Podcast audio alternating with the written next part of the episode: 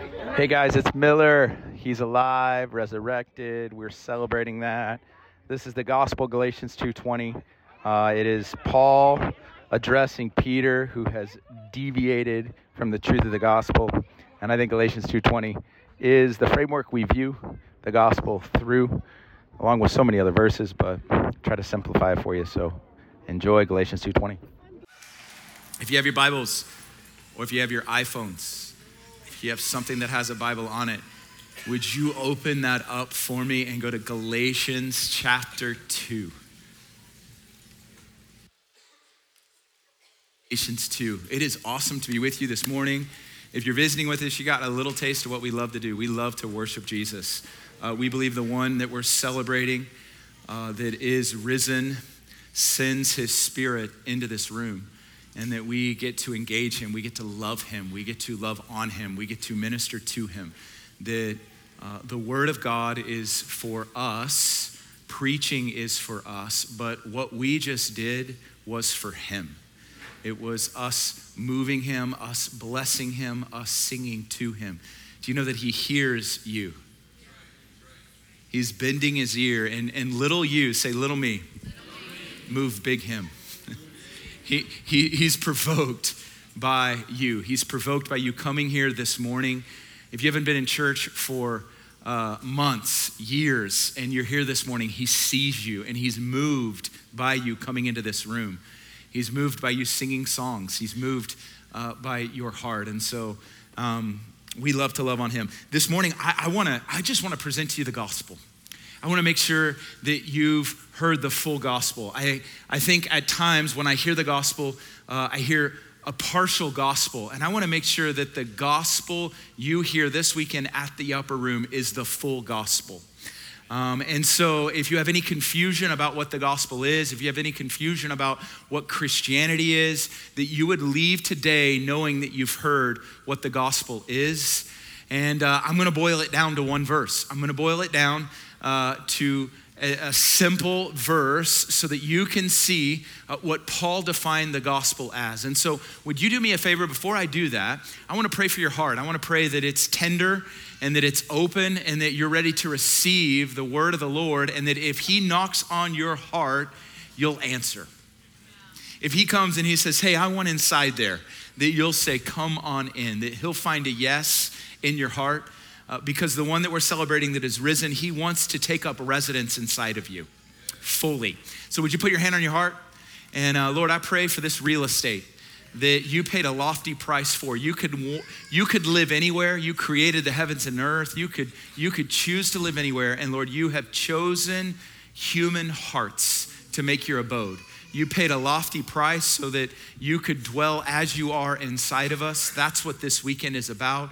You found a home on the earth through the sacrifice of your son, and it is our hearts. And so, would you come and take up residence once again, or maybe for the first time in some hearts, I pray in Jesus' name. Amen and amen. So, Galatians chapter 2, let me set the context for the verse that we're going to read. Um, Galatians 2 is a conversation that the Apostle Paul was having with the Apostle Peter. Uh, these are probably two of the most prolific first century Christians. Uh, Peter, if you're not familiar with who Peter is, Peter traveled with Jesus. He was one of the 12 disciples. And then when the Holy Spirit fell uh, in Acts chapter 2, upon the 120, which would have been the first church gathering, been the birth of the church. So this weekend is Passover weekend. We will celebrate Pentecost, which is the outpouring of the Holy Spirit. But Peter, filled with the Holy Spirit, preached the first Christian sermon. So Peter was the first proclaimer of the gospel. So he's a pretty big deal. And he's going to have a conversation with Paul. Paul would become an apostle. Paul did not travel with Jesus. Paul was actually a, a, a Jew, he was a Pharisee who excelled in uh, the law. He was known in the Jewish community, but he had a radical conversion on the road to Damascus. And so Paul was going to Damascus actually to kill Christians. He was going to persecute them. But Jesus revealed himself to Paul and said, Paul, why are you persecuting me? If you're killing my people, you're actually persecuting me. And Paul was blinded for three days and he was born again. Jesus revealed himself and revealed the gospel to Paul. And so Paul and Peter, uh, they weren't best of friends. You would think they would be best of friends, but they weren't actually best of friends. Paul was kind of an outlier. Paul went into uh, Arabia, he went into the desert for 14 years, and he learned the gospel from Jesus himself. He studied the scriptures and he learned the gospel, but Paul was known among the church, but he wasn't running with these patriarchs and with the core of the church. He was preaching the gospel to the Gentiles. But uh, we know that, that Paul came into Jerusalem one time and uh, explained the gospel, and they had a conference, which is in Acts 15. But then Paul uh, had a moment at Antioch where he confronted Peter. He confronted Peter. That Peter, the one who preached the gospel for the first time, had actually deviated from the gospel. And so we're gonna hear this confrontation in Galatians chapter 2. So this would be like Superman and Iron Man of the church having a conflict, and it's recorded for us in Scripture. We're gonna read it. This is Galatians chapter 2. You with me? So look at this. Galatians 2, we'll start in verse 14. This is Paul writing. He says, When I saw that they, meaning Peter and his companions, were not acting in line with the truth of the gospel. it's profound to me that Paul was not acting in line with the truth of the gospel. He proclaimed the gospel for the first time. So, can I propose something to you just right out of the gates? That if Peter, who proclaimed the gospel for the first time, deviated from the gospel, wasn't in line with the gospel, could it be that we, 2,000 plus years later, might have deviated as well? Could it be that there could be proclaimers of the gospel that might have deviated as well? Could it be that there's churches that are proclaiming the gospel that could have deviated as well? So, whatever Paul's about to say is really important. And again, I want to make sure that you've heard the whole gospel because the gospel is good news, but the gospel is costly. The gospel costs Jesus something, and when you hear the gospel and you respond to the gospel, it will cost you something. The gospel, let's hear it. I don't want to preach the gospel yet, I want to read my scripture. So here we go. When I saw that they were not acting in line with the truth of the gospel, I, Paul, said to Cephas, Peter, in front of all of his friends, and here's the quote You are a Jew, yet you live like a Gentile and not like a Jew, because the gospel set him free from the law. How is it that you force Gentiles to follow Jewish customs? So, the, the, the context here is that Peter was preaching the gospel, and when Gentiles who were not Jews were converted, he actually brought them into Judaism and Christianity. He mixed the two. And so Paul's confronting him, saying there's a distinct difference between Judaism and Christianity. And so he's gonna, he's gonna give commentary on that, but it's verse 20 that I wanna highlight, and this is a part of the same conversation. So you can read for yourself verses 15, 16, 17, 18, and 19, but I wanna show you verse 20, because verse 20 is the trump card.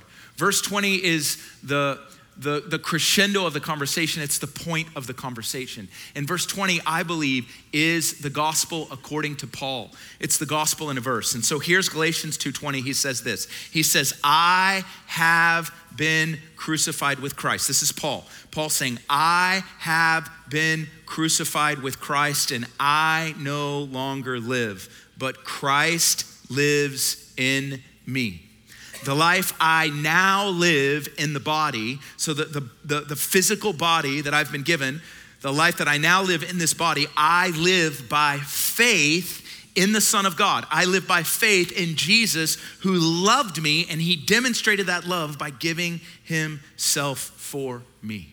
So I think the gospel's found in this verse. And I want to break this verse into two parts. The first part is Paul talks in past tense, and it's where it starts. He said, I have been crucified with Christ. So he's pointing to the historical fact that Christ Jesus was crucified. It's what we're celebrating this weekend, that Good Friday is the work of salvation and the work of the cross.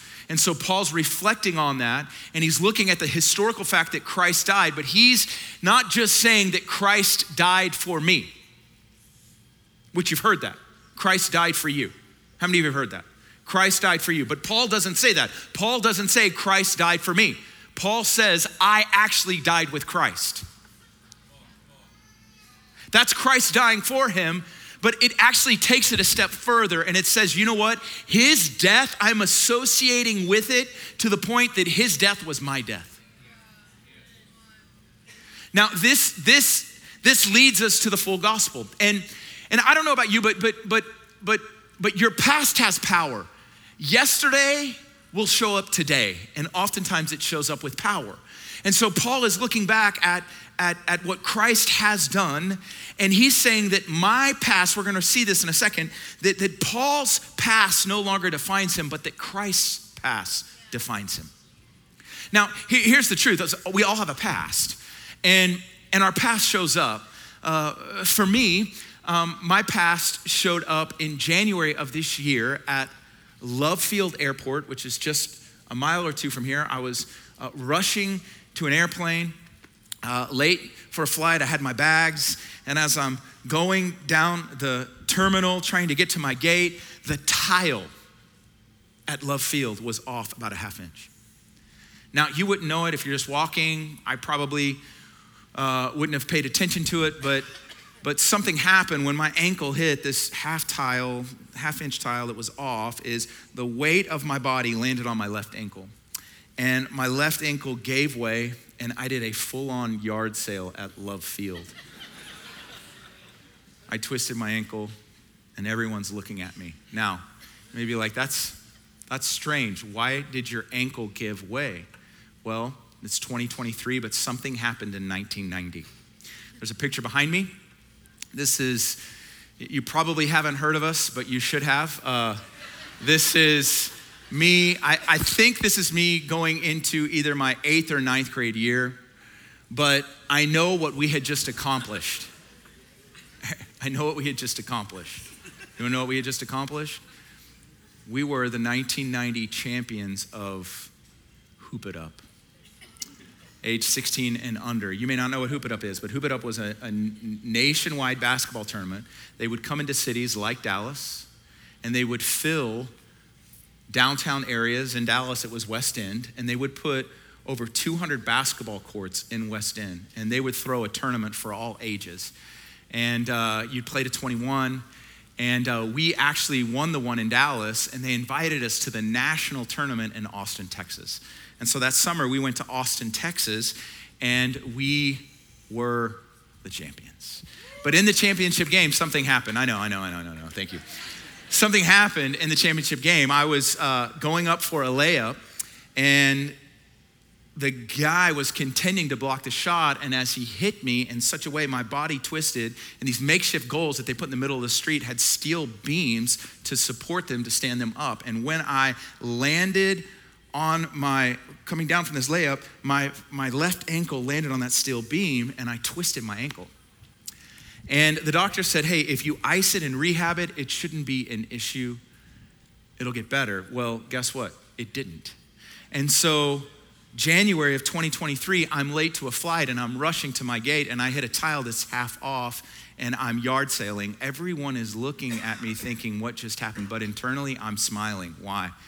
Because I know I'm the 1990 Hoop It Up champion. That's right. That's right.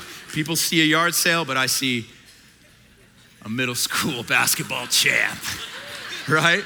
What's my point? My point is that your past has power. Your yesterday shows up today. There was a study done at Mount Sinai Hospital. It was a, a scientist, researcher named uh, Yehuda. You can look this up and uh, she was doing some blood work on 32 Jewish men and women uh, who had been interned in Nazi concentration camps. They were Holocaust survivors. They had witnessed or experienced torture uh, from the Second World War. And she found something interesting inside of uh, their genetics, and it was a stress hormone that was in their blood, and it was unique to all 32 of these Holocaust survivors. And she concluded that this stress hormone inside of their blood was from what they had endured in the Holocaust camp. Well, she didn't stop there. She took blood work from each one of the 32 men and women's children. And guess what? She found the same stress hormone in each one of their children. And so she didn't stop there. She went to the Holocaust survivors' children, children, so the grandchildren. And guess what? The same stress hormone was found in their children's children children what's my point is it's not only what you've been through but it could have been what your parents parents have been through that there's such thing as a generational heritage a generational lineage that there's tendencies that you may have based on what you inherited from your forefathers. It could be uh, hereditary diseases, it could be hereditary cycles. But what has happened affects you today. What you've been through and what your family's been through matters. And Paul starts with a historical fact, and I love the gospel presentation in Genesis 2:20. It's not what Paul went through, it's what his savior went through. It's what Jesus went through. He looks back and he says, Christ's crucifixion, what Christ endured. He's saying, Peter, listen, you're deviating from where it all began. And where it all began was with Christ's crucifixion, and it had purpose. Christ died with an intent. And Christ didn't just die for you, Christ was dying as you. And this is the gospel. We have been told that Jesus died for the forgiveness of sins. And it's true. Jesus died on that cross to forgive you of your sins, but it's deeper than that. It's not just that your sins are forgiven. We've heard that. But this is the partial gospel. Because if your sins are forgiven, he didn't deal with the root of the problem because those sins are in your life for a reason. What is the reason?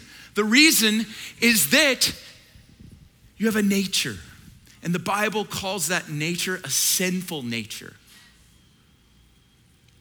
What, what, does that mean? It means that the sins that you're producing point to a deeper issue. They're rooted in a deeper problem, and it's at the core who you are.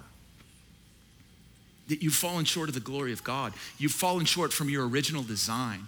That you have, uh, mankind, we all have been twisted because of sin's ramification in us.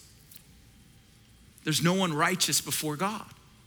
And so God knew this, and He knew that you didn't just need uh, forgiveness, He knew that you needed a new nature. He knew that you needed an overhaul. Listen, listen, Christianity isn't about changing you. Christianity is not about change. Do you know what Christianity is? Christianity is about replacing you. The gospel doesn't serve you. You know what the gospel does? The gospel actually slays you. The gospel is a total overhaul for who you once were. Paul is saying, I have been crucified with Christ. That Christ didn't just die for me, Christ died as me. Why did he need to die as me? First, uh, 2 Corinthians chapter 5 says this that Jesus, who knew no sin, say who knew no sin. Jesus, who knew no sin, became sin. So if he knew no sin, how did he become sin? Because the only sin that Jesus knew was you and I's sin. So it says he became sin so that you and I could become the righteousness of God. It's such good news. A.W. Tozer says it this way He says, The only sin Jesus has ever known was ours. The only righteousness we can ever have is His. And Paul's life was defined by this reality. So sin has sin has two, two, two dynamics to the cross. And, and this again is the full picture of the gospel. And we've heard this first part quite a bit is that sin has a penalty. Sin has a penalty. Sin has a penalty. There was a price to be paid because of sin. Uh, the Bible says the wages of sin is what? Death. So Jesus dying our death is paying a wage that sin demanded. I don't know if you have a job, but you don't work for free.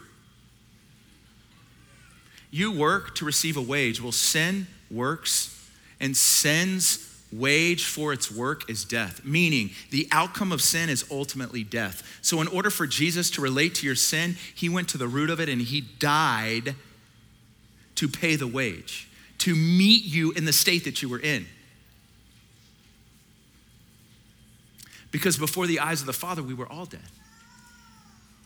So he paid the penalty for sin. But it wasn't just that he paid the penalty for sin, because if he just paid the penalty for sin, then, then again, the, the, the, the forgiveness of sins would be awesome but we would continue to produce the sin that was within us. So not only did he pay the penalty for sin, but he destroyed the power of sin. He destroyed the power of sin. What is the power of sin? The power of sin is what's producing the sin in our lives. And here's the next step of the gospel where I want to take it a little further is that is that Christ didn't just come to forgive your sins, he came to uproot the sinner in you.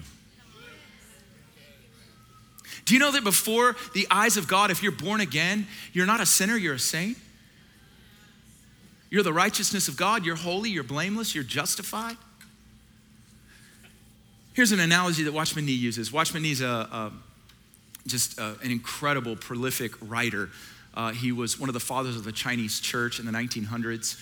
Um, his stuff is just, it's fascinating. He spent uh, 20 plus years in the Chinese prison. He was tortured and uh, just, just a patriarch in the Chinese church and has written a lot of stuff that's been translated into English that's amazing.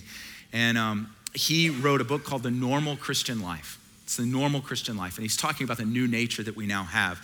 And in this book, uh, he, he talks about the, the fundamental nature inside of us as sinners needing to be dealt with. And he, he uses a, an analogy. And the analogy is uh, imagine that uh, a nation uh, decided to remove all alcoholic drinks. He calls it strong drink, which I like. Is that imagine they chose to remove strong drinks, so beer, liquor, wine from a nation. And what the authorities began doing is they went from house to house, establishment to establishment, and they confiscated all of the strong drink in the land. Well, once they went through every house, they returned back to the first house that they started, and guess what? They found strong drink in the cupboard. Like, how did this strong drink get here? We already took it away. Well, what they did not do is they did not shut down the factories that were producing the strong drink. And so his point is if you want to get rid of strong drink in the land, what you need to do is you need to shut down the drink producing factories, the breweries, the distilleries throughout the land. They must be closed down if the drink is to be permanently settled. What's his point? His point is this we are the factory. His point is that the, the actions are the products and that the blood of Jesus dealt with the question of our products, namely our sin. But the cross shut down the factory. It shut down the factory. That we can be dead to sin, that we can be dead to the power of sin. Why? Because I've been crucified with Christ. That's what Paul's saying. Paul's saying that my life has been found through Christ's death. Woo, this is good news. A historical reality for Paul. He was dead to himself. He was dead to sin. He was dead to his works. He was dead to self help. He was dead to behavior modification. He was dead to uh, self change. He was dead to his past. He was dead to his faults, his failures, and his mishaps, which is pretty significant for Paul since there was blood on his hands that would have been the first century church. He was dead to his resume, his accolades, and trophies. Paul was dead to others. He was dead to their opinions, he was dead to their thoughts and approvals. Paul was dead to all things but one, and it was the resurrected Lord. This redefined everything for Paul, and it has to redefine everything for us. Uh, listen to Paul's resume. Listen, you, you talk about accolades, you talk about accomplishments, you talk about trophies that we have. Paul, Paul was the man in his hour. In, in the Jewish sect that he grew up in, he excelled all. Listen to this. It says, I myself could boast as having confidence in what I've accomplished. If anyone thinks he is confident in the flesh, I have more reason. I was circumcised on the eighth day. I was born of the nation of Israel. I was the tribe of Benjamin, Hebrew of Hebrews, as of the law, a Pharisee, as to zeal, a persecutor of the church, as to righteousness which is in the law, I was found blameless. But whatever things were gained to me, these I have counted as a loss because of Christ and the surpassing value of knowing him. Jesus became Paul's resume.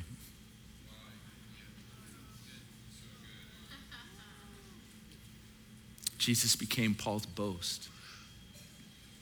Jesus became Paul's life. Should it be anything less for us? Like, truthfully, should it be anything less for us? You see, I think one of the problems in Western church, evangelical church, is that we've watered down the gospel. People are concerned about a generation leaving the faith. Like the most common box people check when it comes to religion is none. They don't want to be affiliated with it. And I'm sorry if you've been hurt by the church. I'm sorry if you've heard a watered down gospel. But this thing that we're talking about, the Christian life, it's not about a building, it's not about a church service. It's about newness of life. It's about, it's about accessing something that you could not access outside of faith in the one who gave you access to it. And ultimately, it's not just about what he's done, it's about the one who did it. It's about the knowledge of Jesus. There's no one like him. There's no one like him. No one like him before, no one like him after. For eternity, there will be no one like the one that we're speaking about. And the cross is the defining, the defining mark of Jesus' life. What do you mean by that? I mean this.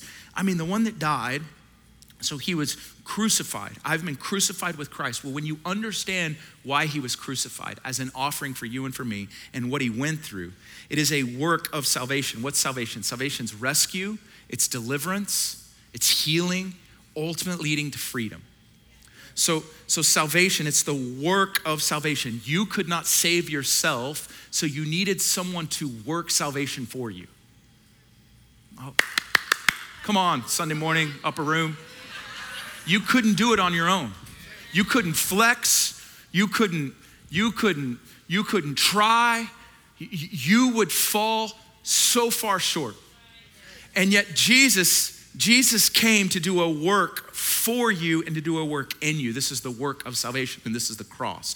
So he does this work, and then he cries out on Good Friday. His last words are, It is finished. What's finished? What's finished? It's important to understand what's finished.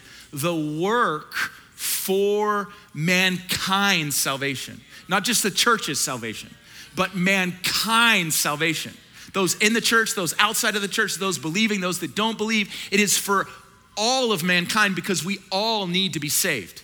It is, you do not have to be very smart to understand that we have a problem in society. We need a savior. We need someone to rescue us. We're looking for that. We're looking for it in politics, we're looking for it in sports, we're looking for it across the spectrum. Because innate to us, we know something's off. And Jesus came and he said, It is finished. What is finished? The work to be saved is finished. The cross is sufficient to deal thoroughly with the problem that was inside of mankind before the eyes of God. Now, now, now listen, it, it, it didn't end there because Jesus' dead, lifeless body was taken off of that cross. Oil was put upon it. He was wrapped up and he was put inside of a grave for one day. That's Saturday. And there's some spiritual ramifications to what he did on Saturday, but he was buried on Saturday. So he dies a death, he's buried, but the women came to the tomb on Sunday morning, which is what we're celebrating today. And there was an angel that had rolled away the stone, and Mary coming, she looks inside and she goes, The body's gone. Where's the body? What have you done with the body? Well, guess what? Jesus was actually in the garden which it's phenomenal that it was a garden because that's where it all began. There was a first Adam who screwed things up. But there was a second Adam in that garden named Jesus.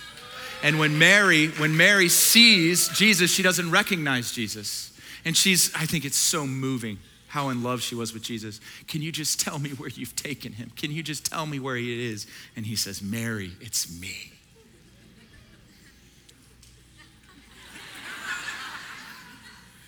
So, guess what? The first evangelist, I said Peter was the first to preach the gospel. It's not true. Sorry. The first evangelist was actually this woman who sees Jesus. And he goes, Go tell my brothers. Go tell my brothers. So she takes off. She goes, she goes into the upper room. And in the upper room, they're shut down, fearful, because they were afraid they were going to die just like Jesus. But Mary busts through the doors, and the first gospel is proclaimed I have seen the Lord. She proclaims the gospel. I've seen him. Who? Who have you seen? I have been crucified with Christ, the one that died, the one that was buried, the Holy Spirit came inside of his lifeless body and resurrected him. Why? Because death had no grip upon him. Why? Because there was no sin inside of him. And because there was no sin inside of him, he paid a wage for us, but he was resurrected. He then was he ascended to his father. His father exalted him and seated him at his right hand. And then Jesus said, Hey, dad, you know that spirit that raised me from the dead? The Father, Son, Spirit. Will you send that into them? Why? Why? It is finished. What is finished? The work for them to be made right with us. So let's send the Spirit into them. What is the Spirit? It's the Spirit that resurrects. It's the Spirit that gives life. It's the Spirit that empowers what Christ purchased for us. Therefore, born again believers aren't living their lives anymore. Why aren't they living their lives? Because, Paul, I've been crucified with Christ. We associate and meet him in death, but then the Holy Spirit comes, resurrects us to new life. This is the gospel. This is the gospel. This is the gospel. This is why the gospel is good news, is because it has nothing to do with you. It actually takes care of you.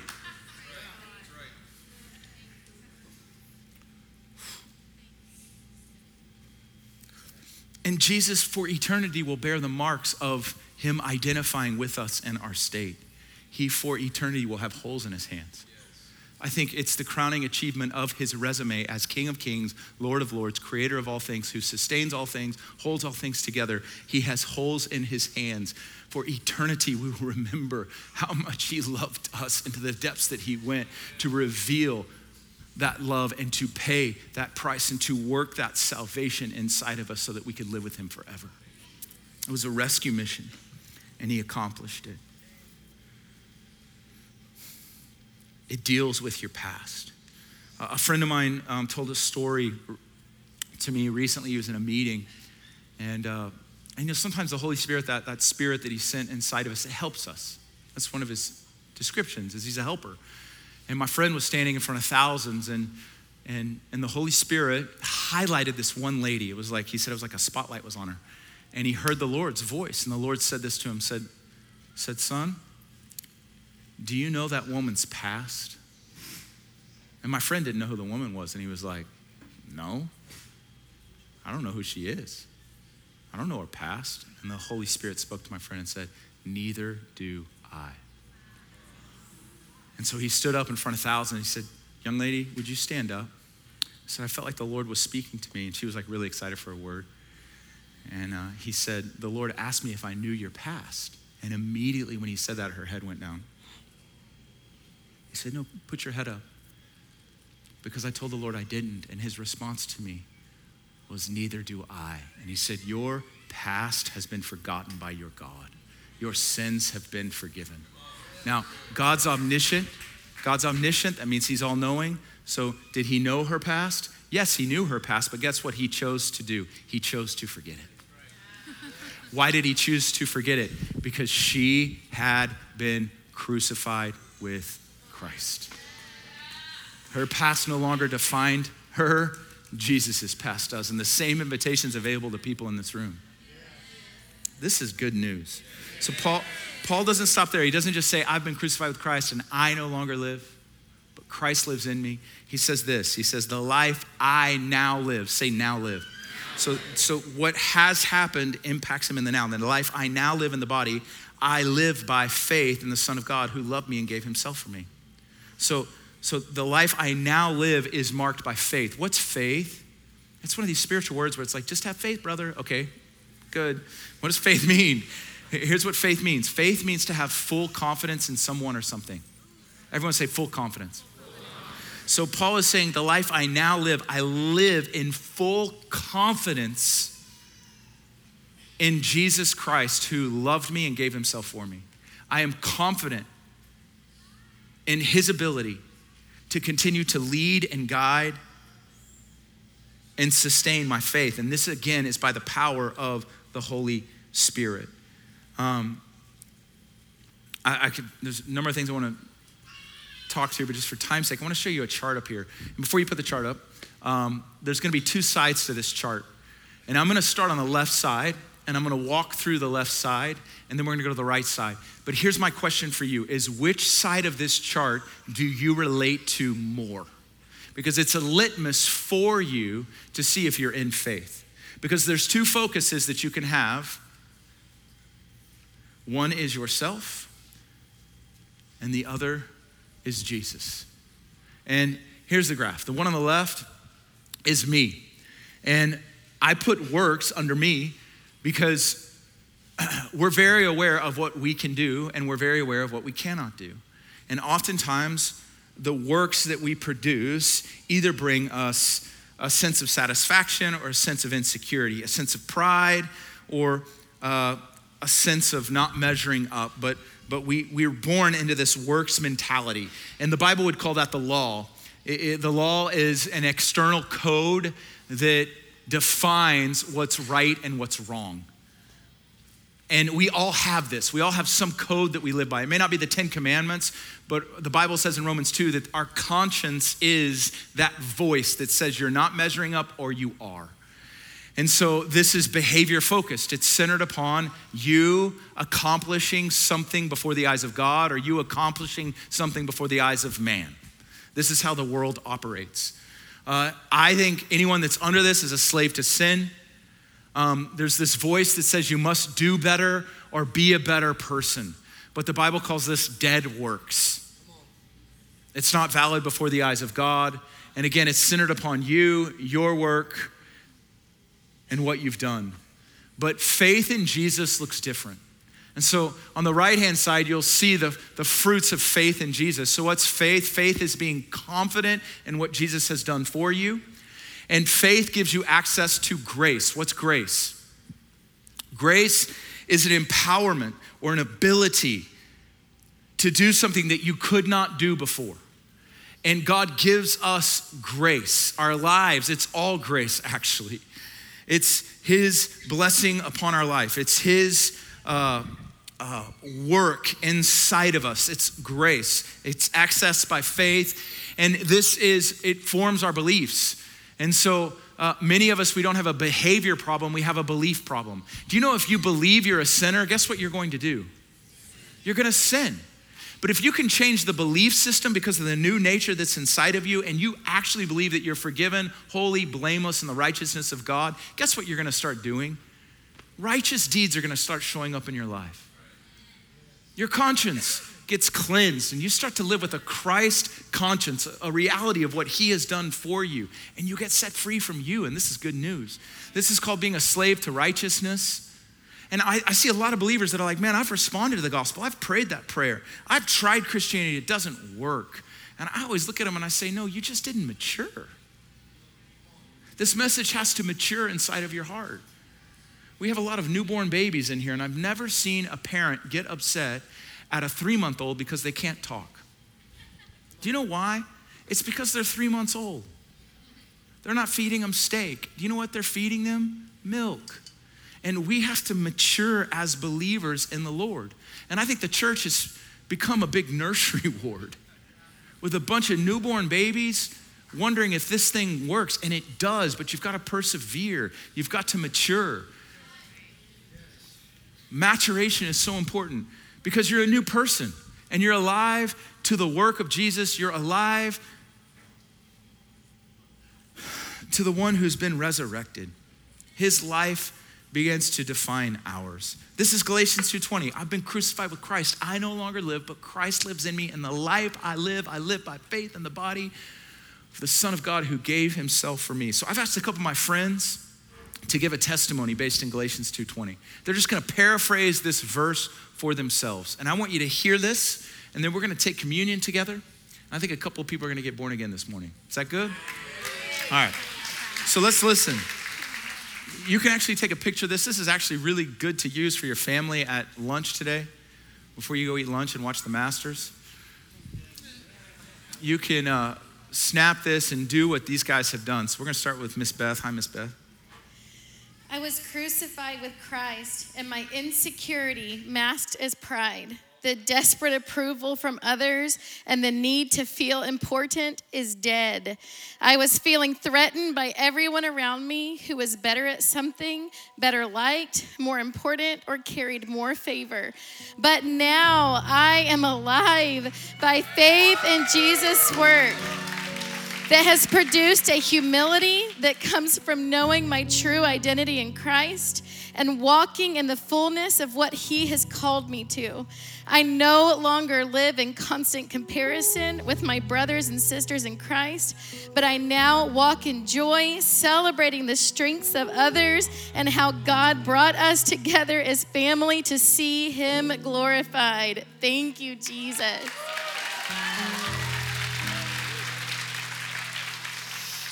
I have seen the Lord. I was crucified with Christ, and the righteousness that I worked so hard to produce, that wore me out and beat me down, that keeps trying to rear its ugly head, is dead. And now I'm alive by faith in Jesus' work that has produced a man in rest, a priest who's with, at peace with God, a husband who's learning to love, a father who's learning to help, and a friend who's learning to be faithful.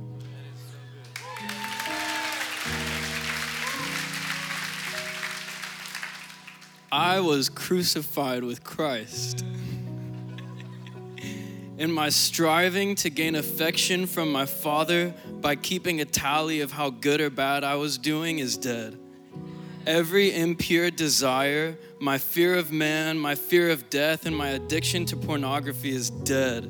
And now I am alive by faith in Jesus' work to the love of my dad. I'm alive to his judgment of me that says I am right and I am clean.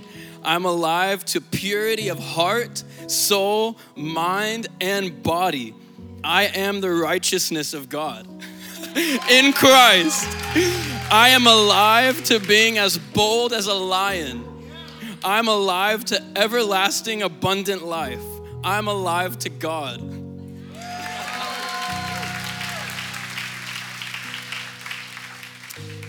I was crucified with Christ, and my performance-oriented mindset is mindset is dead. Living my life based on what others thought versus what I knew to be true inside. I was living my life based on other people's rules, and that is dead. And now I am alive by faith in Jesus' work that has produced sonship, unconditional love, and the freedom to be exactly who I was created to be.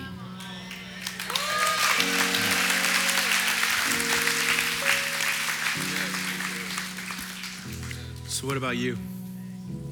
Um, I, I have a call and a response to what you've just heard. Uh, this is the gospel. And for some of you, it's, it's time to identify uh, with the death of Jesus and to say, I want to be crucified with Christ. I, want to give my life to him. And for others, it's, it's time to get back to the cross, get back to the place where he met you. Because it's our role to meet him in that grave and to stay dead. Because the Holy Spirit does his best work with dead things. It's proven. And so here's what I want you to do I want you to close your eyes. And if that's you, if you're like, man, I, I, I need this.